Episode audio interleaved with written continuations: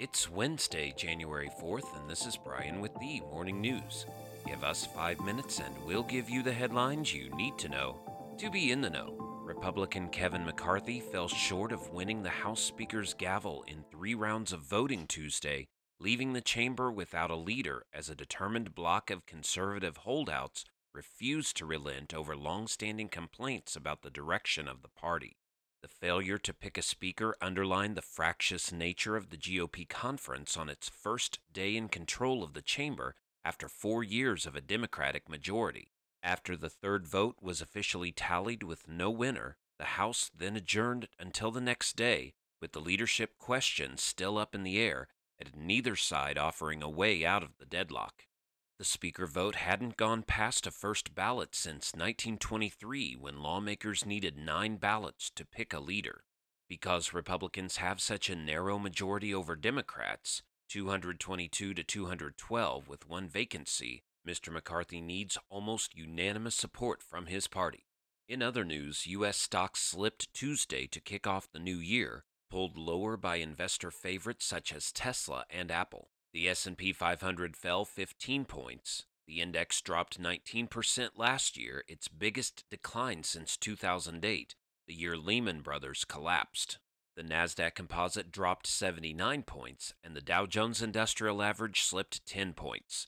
All three indices opened the session higher before quickly giving up those gains. Six of the S&P 500's 11 sectors fell, with energy leading the decliners and the communication services and financial sectors among the bright spots. Investors are wary of what 2023 may bring. Inflation and the lengths that the central banks are willing to go to tame it will remain a focus.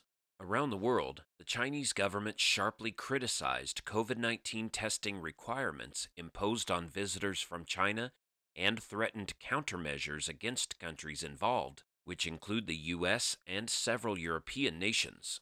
We believe that the entry restrictions adopted by some countries targeting China lack scientific basis, and some excessive practices are even more unacceptable, Foreign Ministry spokesperson Mao Ning said at a daily briefing Tuesday. We are firmly opposed to attempts to manipulate the COVID measures for political purposes and will take countermeasures based on the principle of reciprocity, she said. Mao did not specify what steps China might take. The comments were China's sharpest to date on the issue. Australia and Canada this week joined a growing list of countries requiring travelers from China to take a COVID 19 test prior to boarding their flight.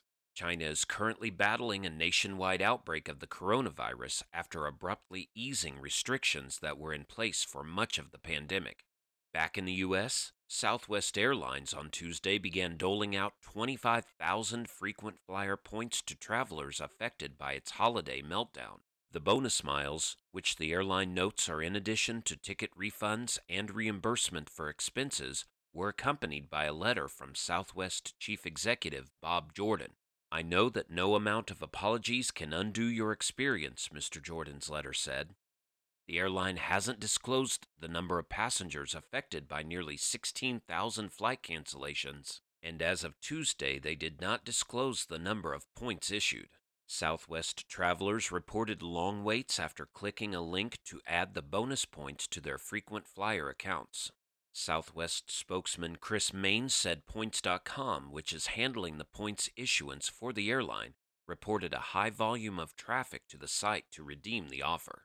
And FTX founder Sam Bankman Fried pleaded not guilty in Manhattan federal court Tuesday to charges that he cheated investors and looted customer deposits on its cryptocurrency trading platform, as Judge Lewis A. Kaplan set a tentative trial date for October. Bankman Fried denied charges accusing him of illegally diverting massive sums of customer money from FTX to make lavish real estate purchases, donate money to politicians, and make risky trades at Alameda Research, his cryptocurrency hedge fund trading firm.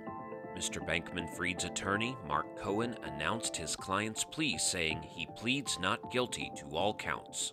Now you know, and you're ready to go with the morning news. Share this with a friend and subscribe to us wherever you listen to your favorite podcast. You can also sign up for our newsletter at themorningnews.com. Thank you for listening.